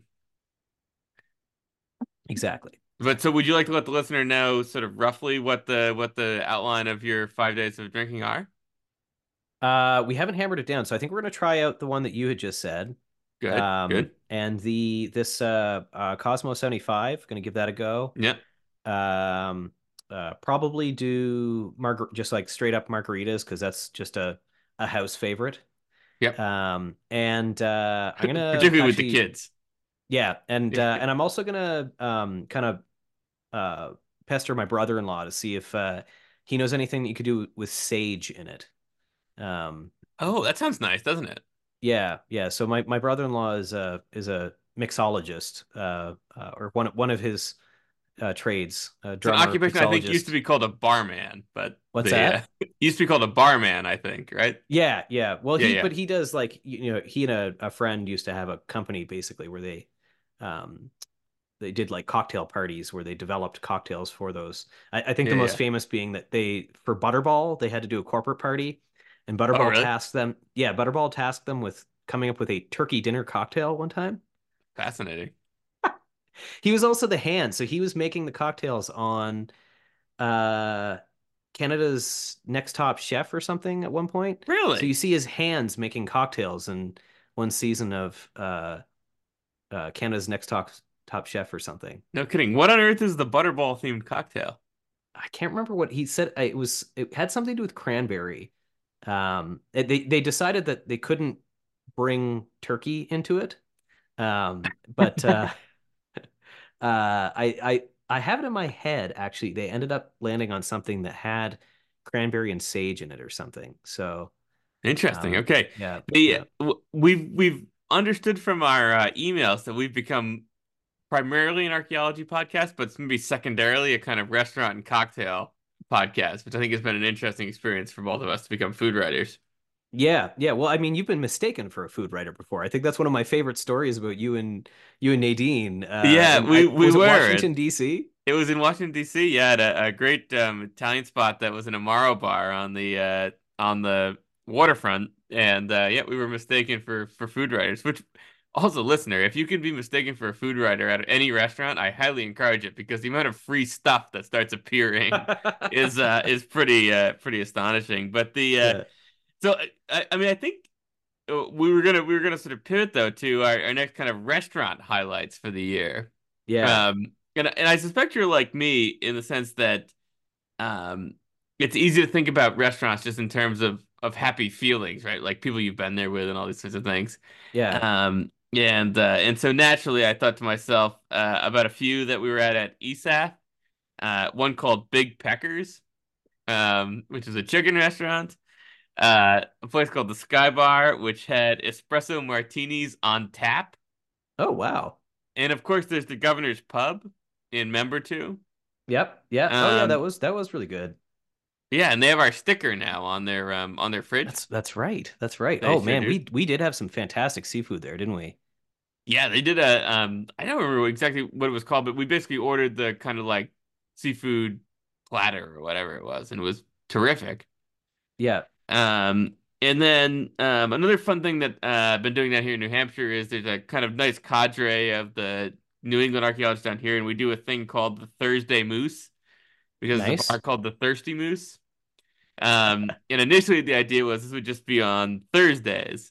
Um, but of course it you know, we're never all available on a Thursday, so it's whatever day of the week we're actually all able to get together. Uh, and uh, and my friend Maddie actually at uh, Dartmouth uh, decided that that we should think of it as being like Paris after the war, you know. Very nice. It's Very sort nice. of intel, you know, intellectuals who've escaped and uh, found themselves here in Manchester. But um, I have to say, probably the best just uh, food restaurant that I've been to is this place called Campo uh, Enoteca. It's here in Manchester. Um, it is a a North African Italian uh, fusion restaurant, I guess. Ooh, fun. Um, it's phenomenally good. Um, they closed briefly, and Nadine and I were heartbroken. And they fortunately reopened with essentially the same menu, and it seems to be the same staff. Um, and uh, and they're just very, very good. So, uh, you know, it it would uh, you're well served. Really, it's a, it's a they they say they're a wine bar. I I would stick to the cocktails probably, but um, I'm not the thing about a wine bar is you can pour wine at home, but really the work part is someone else making you the cocktails, you know? Um, Exactly. and then they, but they do, um, you know, they've got some like uh, house-made fresh cheeses, which are great. Uh, they do a sourdough bread, which is great, and then um, their entrees, uh, especially the kind of fish ones, are really fantastic. But so Ken, um, you and I obviously have been in some good restaurants uh, together in our time. We have. Um, I think probably at, at least for some of those, we um, have senior archaeologists to thank for footing the bill, especially when we were I younger. we have definitely we we've benefited from that. I feel like we've also paid it forward on that a few We times. have We've now, yes. um and and you know and so and actually in so on that note um uh I I got treated to um so on my list are are uh, a couple of travel related um uh restaurant selections uh and and one Sorry, sorry, Ken. Which Chili's will this be? I think I think I've decided that Terminal A has the best one. That's Okay, uh yeah. Terminal Um A so Chili's. This is the so uh, the so prime dining in Calgary. Yeah, in, the lead up to the SAA meeting in Portland this past spring, um, I received a very kind email from uh, Chris Wolff and Don Holly, who are um, sort of um, uh, uh, very accomplished researchers working in the region, uh, mostly working out of Labrador, um, uh, but uh, um, In both Newfoundland. In Newfoundland. at, at Newfoundland and Labrador, yeah, Yep. yeah, and uh, um, but uh, uh, colleagues of the far northeast, and and uh, and both uh, guys uh, who I've really looked up to in terms of the quality and and uh, um, sort of their their framing of of archaeology and how they approach it. Me Um, too. and I was I was uh, uh, very happy to hear that I, I that they do an annual dinner at the SAAs, which I which I was not aware of before. Um, and they reach out to a couple of colleagues who are um, uh, people that they've uh, they either have only met briefly or they uh, they've never met before, but they've read their work or something. And people they essentially want to get no to know better. Uh, and and so organize a small dinner together and to head out and pick a somewhere kind of well reviewed within the town. I, my understanding, if I'm not mistaken, is that one of them picks the dinner place and the other one picks the attendees, and they don't. Oh, interesting. Is that? I, I might I might be wrong there, but um So I've been, but I don't know the rules. yeah. So anyway, either yeah. way, we ended up um with a couple of folks uh and uh we went to the a restaurant called Gado-Gado, and it is a I I believe it's Vietnamese fusion. Oh, Um excellent. essentially it's like a table d'hote menu Oh, and cool. so you have um kind of this uh a, a list of what's being made and essentially it's all shared with the table Oh, cool! and they just keep bringing stuff over Oh, wow! and so it was like like an hour and a half to two hours of sort of constant food coming and it was like a flavor explosion like it was just That's great. incredible. Uh, absolutely amazing dinner. And then we ended up going to, I can't remember if it was Don or Chris, uh, had a connection with a guy who owns a like a chocolate making So company in I think you told me it was Chris because Chris, um, did Chris go to school out there for a while? yeah, I think that's what it was. Yeah, because he lived in Portland for a while. I think that's what Yeah, it was. he might have done his BA there. Um, anyway, and yeah, so he had a friend who owns this like craft, he's a craft chocolatier. and kind of walked us through the whole process. And Cool. we just ate a ton of like absolutely delicious craft chocolate, basically. So, um, which uh, which uh, and it was right before Easter, so I was able to bring home these craft chocolate bunnies for the kids, Oh, that's which they which were filled with like a a homemade Captain Crunch style like uh cereal thing and the like rice thing in the middle. Oh, cool. Um, the kids didn't like the chocolate, but so Carolyn and I got to have this these delicious dark, dark chocolate bunnies all to ourselves, which was which was actually really nice. Yeah, yeah. Kent Kent acts Um, like he didn't plan it that way. Yeah, yeah. And then and then so another highlight of the trip to Portland was on the complete opposite spectrum of a very nice restaurant was this fantastic dive bar that we found with a group of us on the first night we were there. Um, uh, my friend Brandon and I, who uh, U of T colleagues, there was a few U of T colleagues, and then a whole group of Andeanists. Um, and I was the tag along to a group of Andeanists um, to the Sandy Hut Hut Bar and Lounge. Um, made fantastic cocktails, had the cheapest beer in town, as far as I can tell, um, and made really excellent wings. And so Oh, uh, we hung out there for an entire night, uh, and that was that was really nice. And then and then and then I wanted to highlight a couple. Sorry, can I just interrupt you briefly on the dive bar thing? The do you remember at the uh it must have been the CAAs in Quebec City, the Tavern Joseph Dion? Joseph Diaz, yes, that's right. And it was and they were celebrating The what was it, bar's 50 birthday. The bar's birthday. It was like a 50th anniversary or something. Uh I can't remember how old it was, something like that. Um Yeah. no, I think it was it might have been a hundred. It, yeah, so I wanted to say 100, but I felt like maybe that was like wrong, but I think you I think it might have been 100. Yeah, no, and there and there was um uh, a, a guy sort of dressed like a Hell's Angel singing in alternating French and English lyrics, like Stevie Yeah. Wonder songs. Yep. Um, it was a great crowd as well. I mean, it was like a It highlight, uh, including Don. Don was there. Oh Um, yeah. I think Don was, was a the first guy that realized that things had gotten interesting when the uh, the bar that only spoke French. Um, his understanding was that it was something like one beer is two dollars, eight beer is also two dollars. yeah, yeah, right. I, I remember handing it was also one of these situations where I felt like I handed somebody a 20 dollar bill and I got twenty dollars back at one point. Right? Yeah, Like it, it was totally bizarre. Um, but no, we we had the whole gang there. I mean, it was uh Eric and uh, Amy and yeah, Don, and, uh, a couple of my grad students. It was a good crowd. But sorry, you yeah. you were saying. Yeah, and then uh, Carolyn and I took a trip to um, Calgary uh, in, I believe it was March. We went up and saw a hockey game, and uh, we had a uh, a really lovely dinner at Orchard YYC, which is uh, sort of a, a, a an Asian fusion uh, uh, restaurant. I had um, some exceptional duck um, with Oh, a um, you know like a, a potato pat was lovely, and then we had a, a nice brunch at Maven um, Oh, interesting. which uh, so um, but both of them the, were so th these are sort of the flavor experiences of the of 2023 and then and then fantastic seafood when we were out, out east this past summer that was uh um Yeah. yeah so No, it's uh, it's possible. I I kind of wonder sometimes that you know maybe we're in the kind of golden age of restaurants and bars and that sort of thing. yeah I, I think we're also old enough now that we can we tend to spend our money more on these sorts of experiential restaurants than um something that you know is just going to land in our gut and then waste our money on other things Oh, Ken, uh, I waste my money on anything that I can find. It's, but yeah, no, that too, that too. Har- harkening Um, back to Gabe saying that he doesn't have Spotify, it's because the uh, I believe that the audio quality is not as uh, as not up to your standards. Is that correct? well, well, no, that, that's right, listener. I, I prefer Qobuz, which is a French streaming service. Um, uh, not a euphemism. Um, but the uh, and uh, yeah, no, it, it sounds a little better through the the hi-fi. Yeah, exactly. Um, but uh, but no, and um, so it's not on our list of things to discuss. But uh, you cooking anything fancy for the holiday?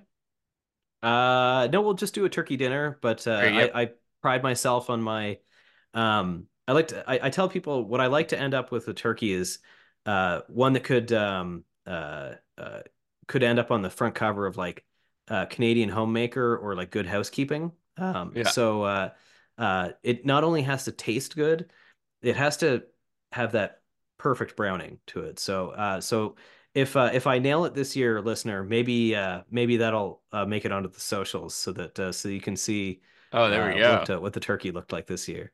Yeah, the there's that um uh, there's an Anthony Bourdain cookbook in which he uh sings the praises of the idea of a a, a turkey and a stunt turkey. And the stunt turkey is the one that you display, so it's carved up real nice. But then the real turkey is the one that actually gets served, right? So Right. the one that ends up on the plate. And but you've got this stunt turkey that you're later going to turn into, you know, turkey salad or something. But the uh No, Cool. I, I've got both both in one. I do my own stunts. That's uh that's very that's brave. Do you do a brine? What's what's your brine approach? Uh no, I don't brine. You don't Um, I just uh, I get a um I buy like grain fed free range turkeys. They don't have to be organic. I don't. I feel like you just pay extra for organic, but it has to be grain fed, free range. It's always better. Cooks better. We just lost our two Mofco listeners here, but that's all right. yeah. Um, but uh, I I uh, tend to I wash it and then I do. I guess I don't do a brine. I do a rub. So I do like a Oh, like um, a dry brine, basically. Yeah. So I do like Yeah. a I mix butter and salt and thyme and sage and I massage that in. Uh, I also do some butter and like I do some small incisions in the skin to get the butter underneath the skin in several places. Um, and then I blanket the turkey in bacon um, to uh, Ah. to and and Kind so of buried the lead there on the uh, the uh, secret. and so so so I blanket in bacon and then and I, I think I blanket the turkey and bacon should be the title of this episode. I'm writing that Uh, down. Okay. But uh and then you take the you take the bacon off toward the end there, uh, and then you can sort of baste it to get the nice nice browning. So That sounds great.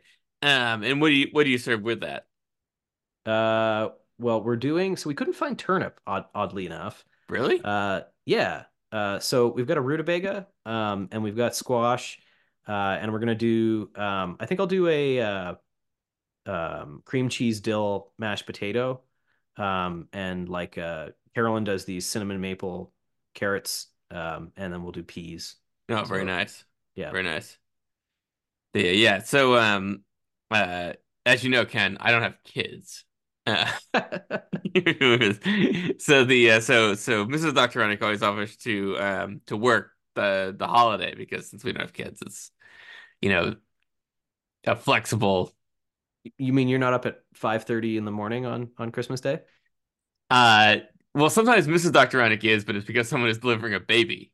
That Right. that someone is her. um, but the uh, so Christmas is is a movable feast for us. So um, so Christmas morning typically will be that I'll wake up leisurely and I'll um fire up uh, the BBC Lessons and Carols. I don't know if you're familiar with this this program, and I'll make some baked goods that I'll drag into the hospital um at some point and you know charm the nurses and all that and uh, drop off the Oreo balls. Um, and then in the evening um we will go to a Chinese restaurant once Right. once kids off work. And uh, if the listener has not been to a Chinese restaurant on Christmas, it is um, a fantastic experience.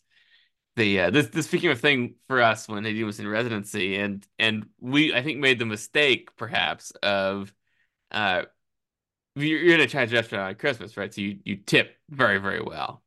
Um, you should really, listener, you should tip hundred percent if you're if you're in a Chinese restaurant on Christmas, which which became our habit.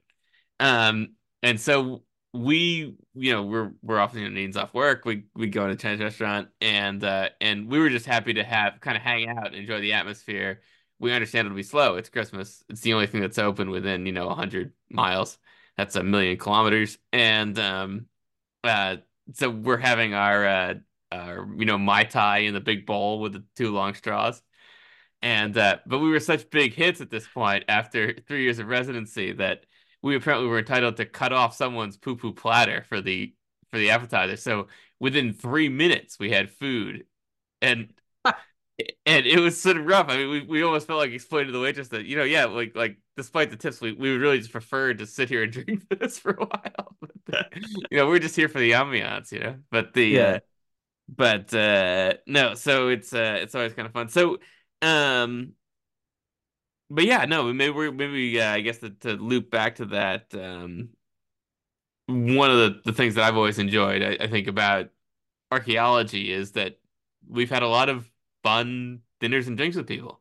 Yeah, yeah. It, it's uh like I you know it's it's uh academically engaging. Um, it's intellectually stimulating, but it's also like um for those of you who have never taken part in field work uh, of any Yeah. kind, it is it is incredibly social. Um, and it is it's really like you spend a lot of time with people in the field um, and uh, uh, there's there's a camaraderie that you have that you develop with people when you work in the field that is is different than just sort of a day-to-day like working relationship it's Yeah. it's you know um, and you also rely on each other right like it's one of these things I, I tell my students in CRM for example is that uh, What Ken does Um, he leans into the in, into the says, it's like prison. but it's it's almost the opposite you know like I, Yeah, I well I get I don't I don't know but uh, but you're you're you're there to keep each other company, but you're also looking out for each other too, right? And and uh, and you're also learning something. Like when you're doing an excavation, for example, it's all kind of um, you're relying on each other. You're relying on um, uh, everybody kind of doing their part.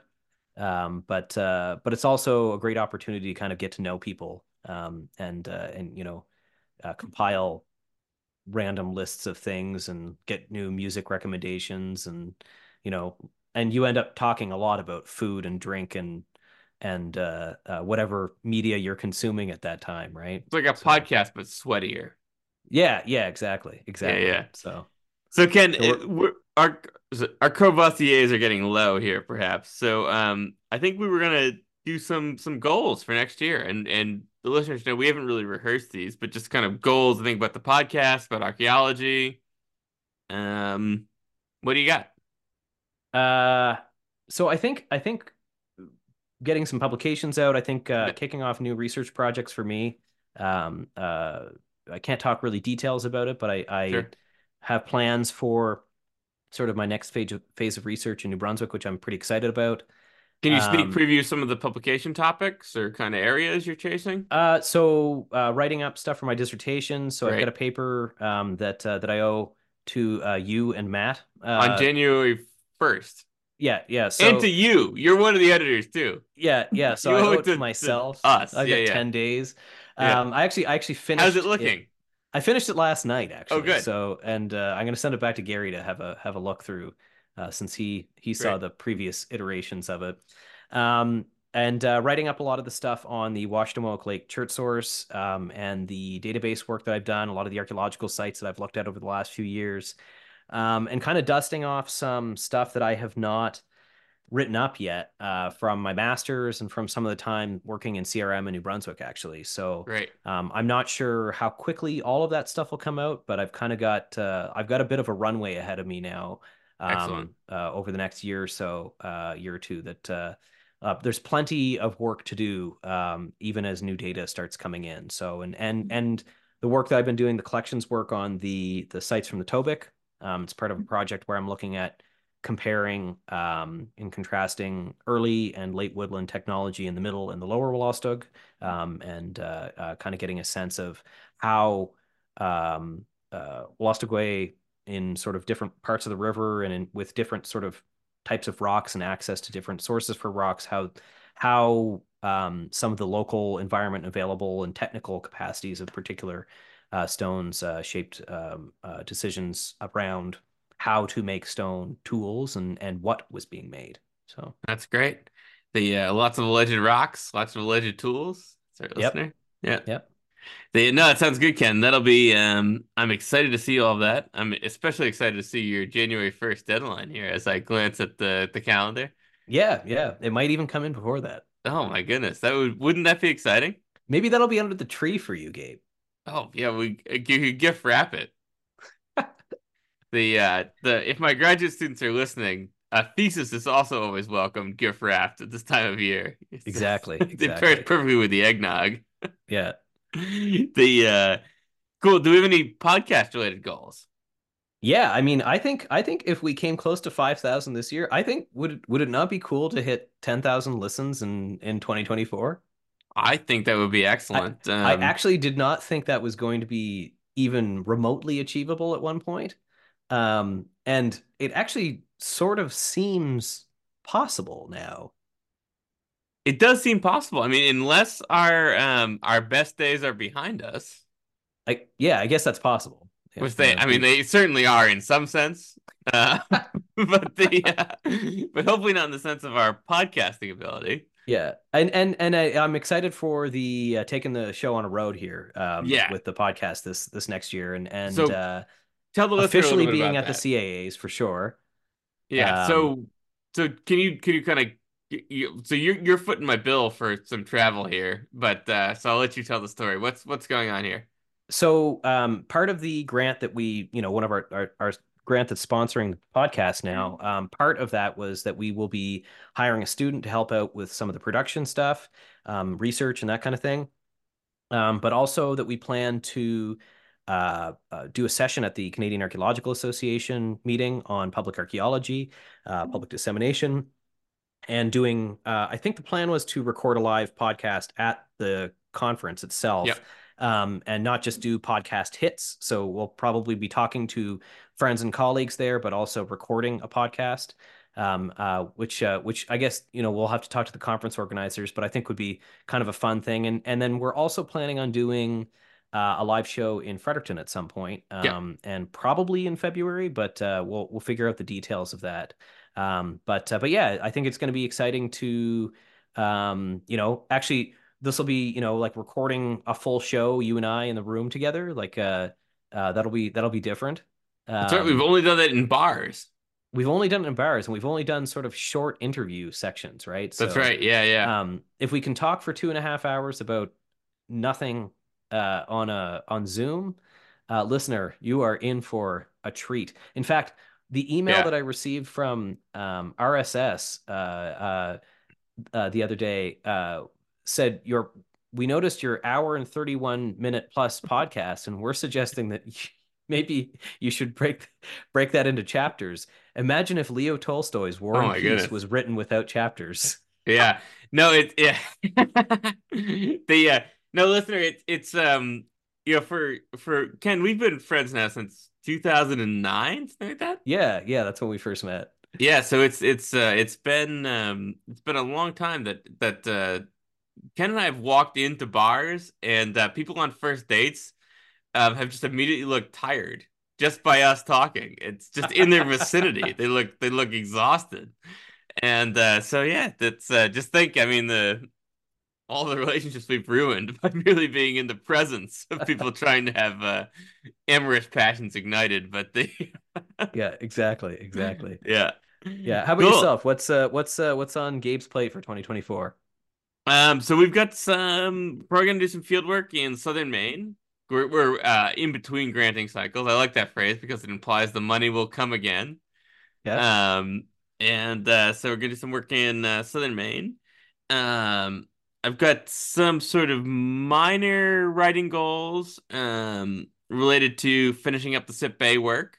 Yep. And I say like minor in the sense that they're major writing goals. They're minor in the sense of the deadlines, which are flexible. Um, and then uh, we've got some kind of academic goals, which uh, kind of growing our program at UNB, exploring in particular um, ways to make the program particularly relevant for cultural resource management um, archaeologists. So some yep. some ideas in that area that we've talked about. Um, and then uh, in terms of the podcast, um, I also think that 10,000 listens by this time next year would be awfully nice um, and we're aiming for. And um, we've talked about, I think, some content that we want to kind of expand upon. So we um, we've had a number of um, uh, indigenous uh, folks that to add some indigenous content to the podcast that we think is really important. Yep. We're excited that that is actually starting to sort of gel to be a, a actual time where we're going to have those podcasts. Um, and I think one of the things that I'm also excited about kind of growing as we move forward with the podcast is I think that the the kind of hit piece segment that we do um, is really uh, setting the groundwork for almost infinite interviews, right? Yeah. And I think that's a really exciting thing. And so one of the things, if we think about public archaeology, is just trying to think that virtually every hit piece could be um, an interview with someone that is designed for the general public, and I would be excited to expand upon that. Yep, and and continue to highlight people um, and promote work that's going on in this uh, in region, not not just in our in New Brunswick, but uh, more broadly in the region, and and that is important for us working in New Brunswick too. Yep. I think that's right. And I think one of the um, other things that Ken and I just wanted to emphasize before we get to our our because listener, Ken insisted we do this. It's not an intrusive feature; it's a real podcast uh, here. Um, but and, and uh, going to the going to the stats is because I don't think we get as many listeners for the intrusive features. yeah, so I mean, we we are we're upstreaming and downstreaming synergies here. Exactly. Um, but that uh, we just wanted to say we really are appreciative um, of all of you who've been tuning in uh, for this what is now almost a year. We'll do some big anniversary where Ken will jump out of a cake or something. But the um yeah. And but you won't you won't know that because there's no visuals. It's a podcast. but um but uh no, and it's we we really appreciate kind of connecting with you um every fortnight. And Ken, um, so I'll say for myself actually, just in terms of goals, I think have I think doing this every two weeks uh has made me a, a better archaeologist. Yeah, I I I will say that um uh you you dragged me a little bit kicking and screaming into this because I wasn't really uh I will admit I was in the throes of trying to finish my dissertation and new course preps and and uh uh, I have found this to be probably the most enjoyable thing that I've done in the last year in terms of like the consistency um, and uh, and just kind of uh, forcing myself to um, to prepare like you know and read on stuff that you know I I do actually enjoy reading, but I don't always think to prioritize. Um, and uh, and actually kind of putting into action some of the stuff that we talk about uh, when we talk about um, public archaeology. You know that uh, Yeah. I I do totally see why I see the benefit of doing this. Um, and uh, and I enjoy doing it too. It's uh, it is fun to to talk to uh, uh, you know one of my best friends, you know, Yeah, uh, every, I- every couple of weeks, and and uh, and get to talk shop. So that's uh, and to to share those conversations with you, listener. Um, I I I I think some of the feedback we've had is that people find our uh our our banter uh uh you know in engaging uh and Which is uh, funny, you know- listener, because this was not the feedback we always got at other points in our lives when we Yeah. do this, you know. and uh, and it's a great venue for me to uh you know to get my uh, get my talking out you know it's uh I I, Yeah. I'm, I I don't know as many people here in Lethbridge and so I don't have as many people I can talk their ears off of here Yeah, no, and, and at the risk of getting uh, getting mawkish here, and we'll cut this off soon. But the the I always when I explain the the podcast to people, I say, well, you know, one of my dearest friends moved to Alberta, and so we need an excuse to talk every two weeks. So we said, well, yeah exactly let's record it. Yeah, yeah So- yeah exactly So, So- yeah, so that's that's been good because um uh the listener might not know this, but we we actually used to do this every day, or or nearly every day. Yeah, yeah. We Yeah. we we we tr- we took what was a fairly long um text message conversation. Well, what what was everyday conversations in person Yeah, uh, and became sort of frequent text message conversations and uh and and just decided, well, let's actually talk and then Yes. uh and then hit play. so here we are. Yeah. Um, so Ken, on that um on that note, I think uh should we should we switch over to hit pieces? But I mean, we we're obviously we're at some point we're listening, we're thanking the listener. I mean, because this is wouldn't be possible without them. Yeah, I think Well, I think actually, we- we... should say it would be possible without them. We don't want to pin that blame on them, but they, it wouldn't be as fun if there weren't some people I- tuning in. Yeah, and and I think uh, I think we enjoy doing this, but I think there is a motivation too that uh, um, it's really uh, it, it is really fantastic to see people engaging with it. Um, I, as somebody who has, I think, one recorded read on uh, uh, the article tracking stats uh, that you know, or I've been cited once or something like Yeah, that. Uh, you know, m- the impact factors of my of my uh, scholarly contributions are are almost um neg- like a, at a negative. Uh, and uh, uh, but but knowing that we've reached more people um in you know the last like 11 months doing the show than than I could ever possibly reach with a uh, with a peer review publication I think is actually um uh, speaks to why we should do this, right? And Yeah. and uh, and that we're engaging people, and and I think listener, I think we're engaging people who wouldn't be picking up that peer reviewed article uh, every week, but that uh, but are still interested in learning about archaeology, which I think is exactly uh, the kind of audience that we want to have. Yeah, I think that's true, and I don't think I can think of a better place to to leave our uh, our year end listener uh, kind of review for the listener than than that. So Yeah, um, so shall we do hit pieces, Ken? I think it's time for hit pieces. All right.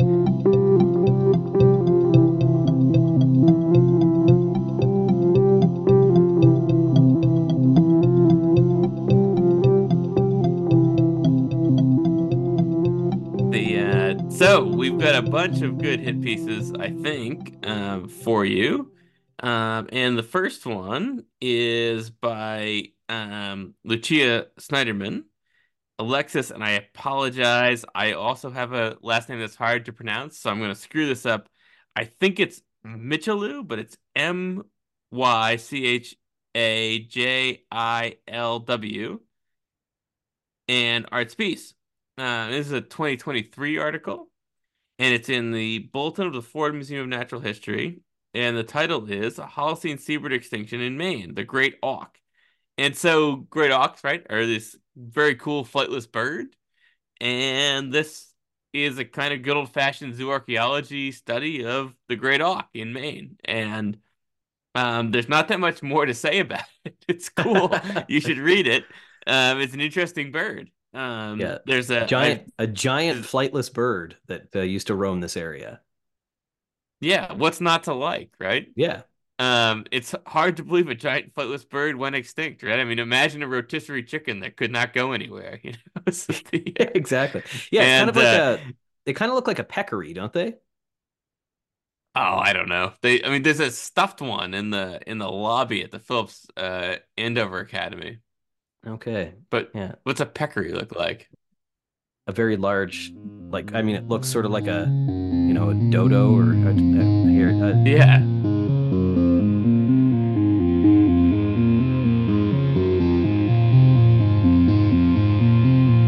They all kind of look Uh, like chunky penguins. oh, geez, a peccary. Sorry, I'm I'm a peccary is like a a pig. Um, what am I thinking of?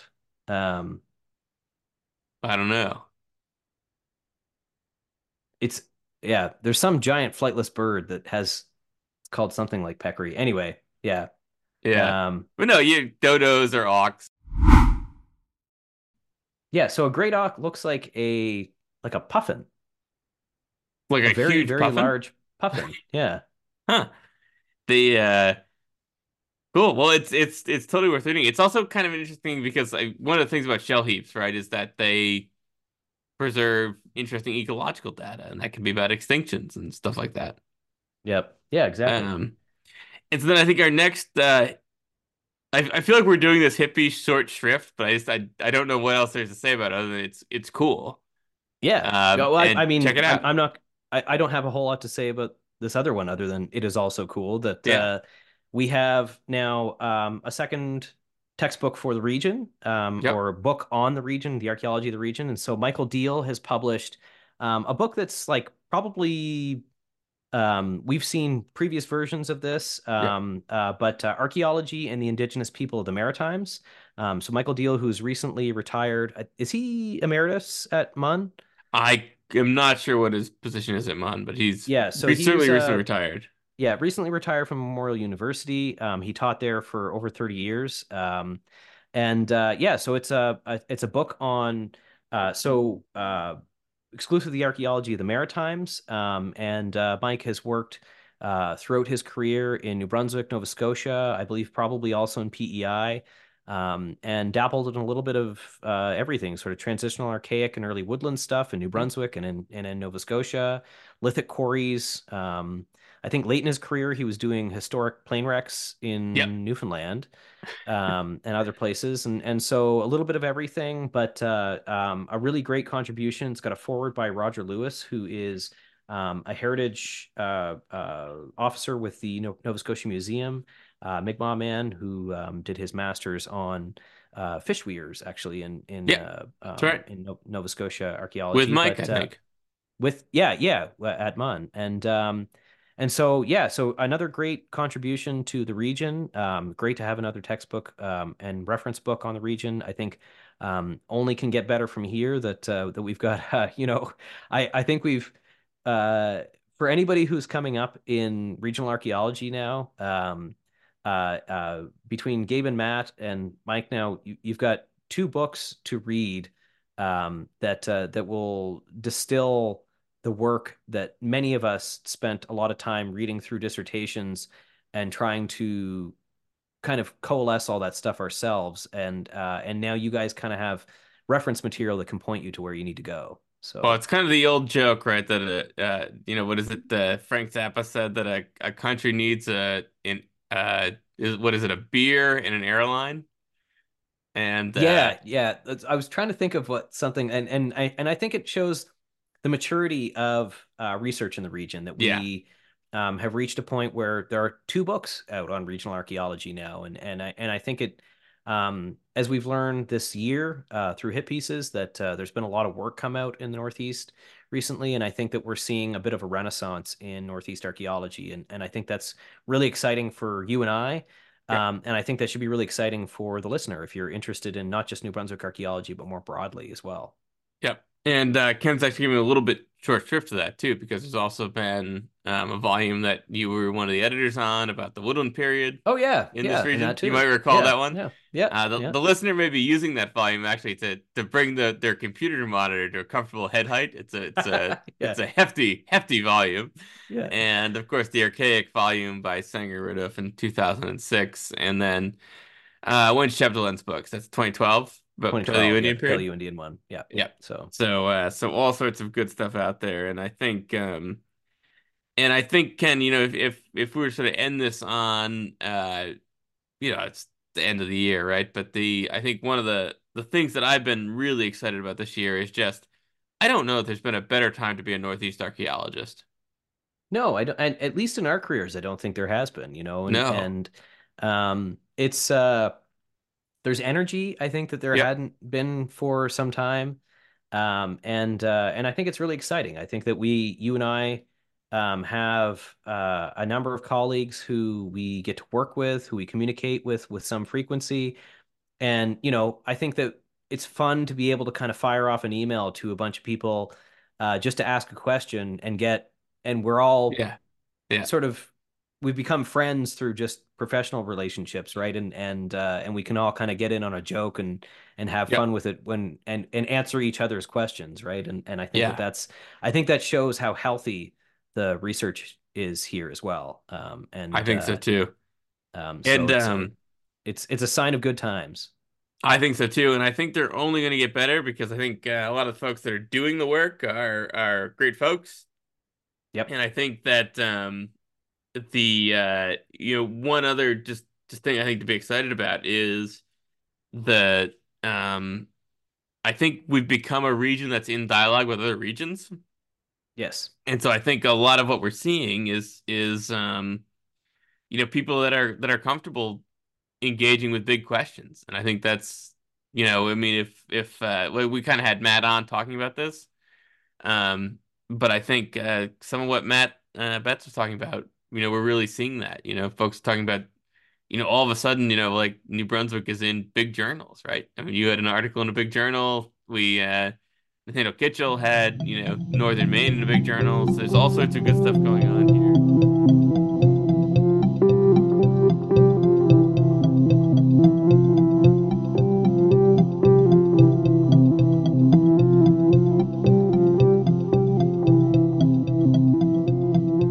think uh, Ken, maybe we've we've reached the the bottle of uh, we're, we're you know full bottle in of Courvoisier. Yeah, yeah, and uh, and I think that's a good way to to wrap up the year. And and so, yeah. listener, this is probably going to reach your reach your radio um, very close to the uh might be in the new year, I guess, if we go for the fortnight. Um, we, but we uh, could try to drop this like they dropped the sardine in Eastport. I, you know, I, on, I, feel like I feel like landing this maybe shortly after Boxing Day might be uh on the 27th when you've maybe uh started to put the ornaments away and you're just relaxing, reading a book that you got for for the holidays and we could do and, that uh, too. Put on your favorite podcast and and and with that, so and once you're done your favorite podcast, but it's just it's auto filled, and so ours has come on. yeah, um, and you're like, oh, okay, I, am not doing it for the next three hours. I guess I'll just sit exactly, here. exactly. And and I think that one more time, um, we want to thank uh, and sincerely thank uh, if you are listening to this. Um, we really appreciate you giving us our time. Um, we really appreciate you yeah. uh, listening for five seconds, for five minutes, for 20 minutes, or, you know, the however many hours uh, you're you're able to stick around and and uh, and hear us kind of ramble on. And and yeah. um, uh, it is it has been a, a, really fun year to do this in. And uh, and we and like you know I I I wish I had more to say than just like thank you, um, uh, and thank you for continued support and for uh, um, you know continuing to listen and and sharing sharing the podcast with your friends and and uh, and you know growing the listenership. I think that that is um, we hope that we're doing a good thing here, and I feel like we are. And and uh, uh, anything that we can do to make it better too, uh, we're we're always happy to hear from you and and uh, happy to get emails just because uh, I, I find it really amusing to read them and and uh, and it's really great to hear from different people about how they're how they're receiving the show too. So that's that's uh, uh that's been really fun. And so thanks once again. Yeah, I'm not sure there's anything I can add to that other than um just to kind of reiterate that we think archaeology is really fun and we think sharing yeah. it with you is really fun. And um, it turns out it's archaeology even more fun. We're sharing with people that are excited about archaeology. So we appreciate uh, appreciate the opportunity to do that, and um, we look forward to chatting with you in the new year. So um, we hope that you and yours are having a good holiday, and uh, we'll talk to you in about a fortnight, I think. Yeah, and so uh, cheers, Gabe. To uh, cheers, Ken. Uh, to closing off 2023. There we are. And yeah. uh, uh, and to the listener, cheers to you. And and as Gabe said, uh, safety and and have a happy holidays and safe and warm and and uh, hopefully filled with good food and good friends. That's right. And we'll uh, we'll talk to you soon. Bye, listener.